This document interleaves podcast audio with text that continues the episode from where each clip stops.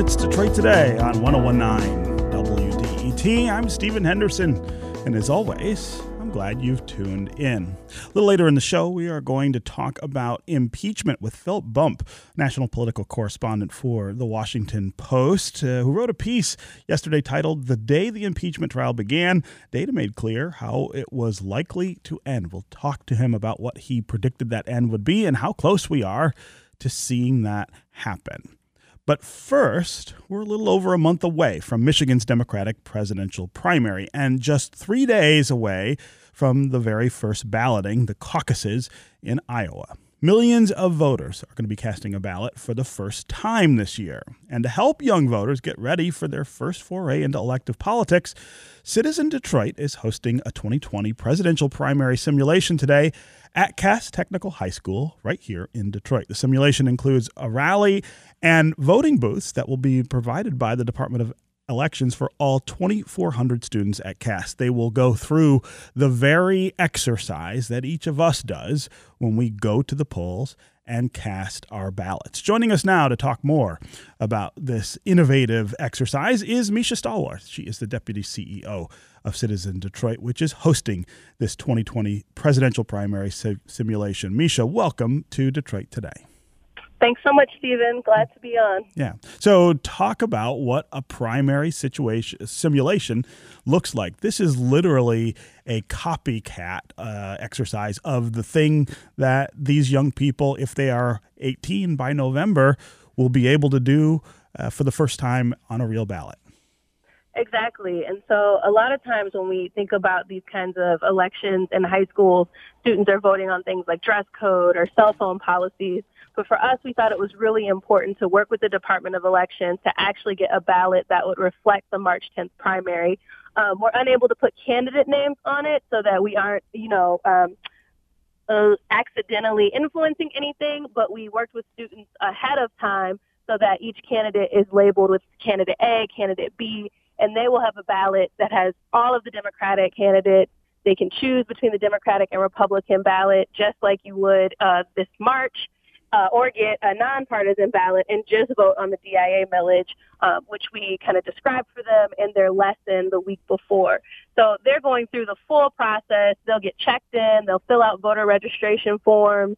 They will be uh, looked up in the poll book and then they'll go to a booth, they'll take their ballot and put it in the machine, get an I voted, voted sticker, the whole nine yards. Yeah. So uh, I should say you are at Cass Tech right now getting ready for all of this. Is there a buzz with the students about this this happening there today?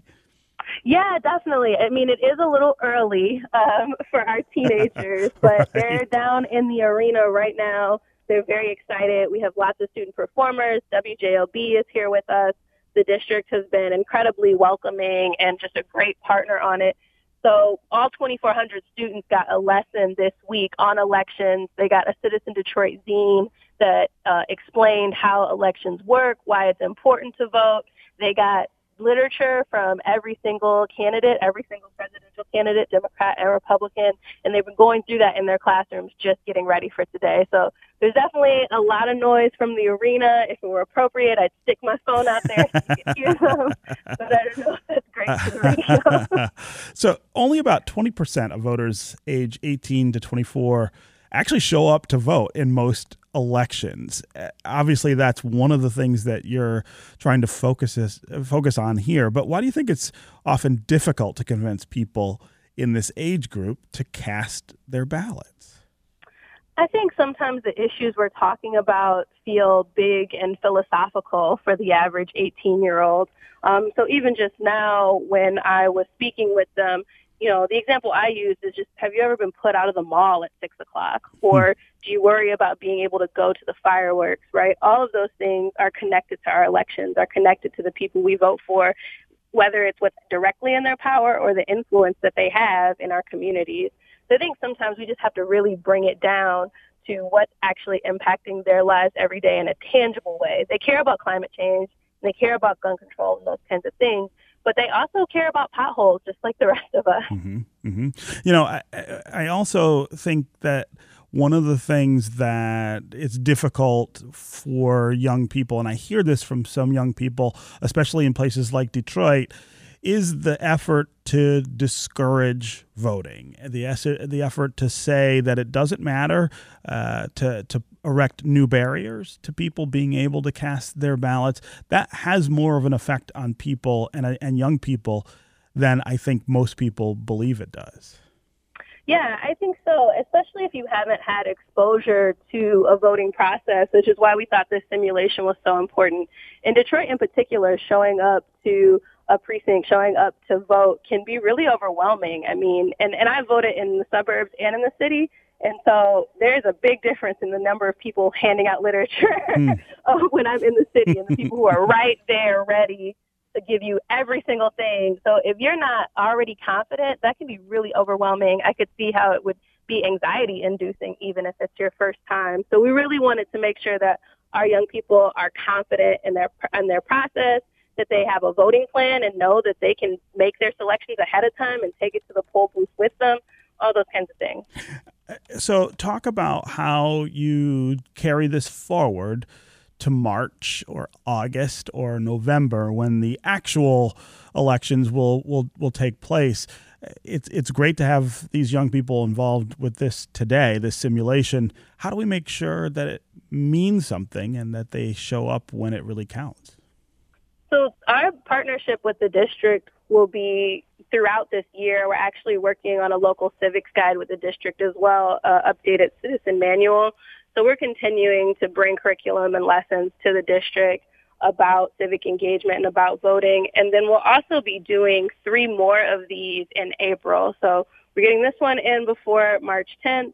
And then in April, we'll go to three other schools and bring the same experience there as we continue to move through the year. Mm-hmm. And and talk about how this fits in the larger mission for Citizen Detroit. Give our listeners an idea of the, all of the work that you guys are doing to make sure people are informed and that people exercise their right to make decisions about what happens in their city and in their state and in their country. Sure. So at Citizen Detroit, we have a slogan that's inform, engage, act. And we really believe that people will engage and take action when they have fact-based, unbiased information that will inform them to be able to take actions based on their values and their belief system. So we don't tell people what to do. We just make sure that they have the accurate information and we dive a little deeper to make sure that the average Detroiter can understand policy decisions that are impacting their lives. So it's not just about elections and voting. Those things are critical, but we also want to make sure that people are engaged with their government throughout the year on any issue that matters to them. Um, Sheila Cockrel, our executive director, she often talks about demystifying local government, mm-hmm. right? Mm-hmm. So on a daily basis, sometimes it can feel like local government isn't for you, like you don't have access to it. And that's just not true. It's more about knowing the pathways, understanding who's responsible for what, and how policy works. Mm.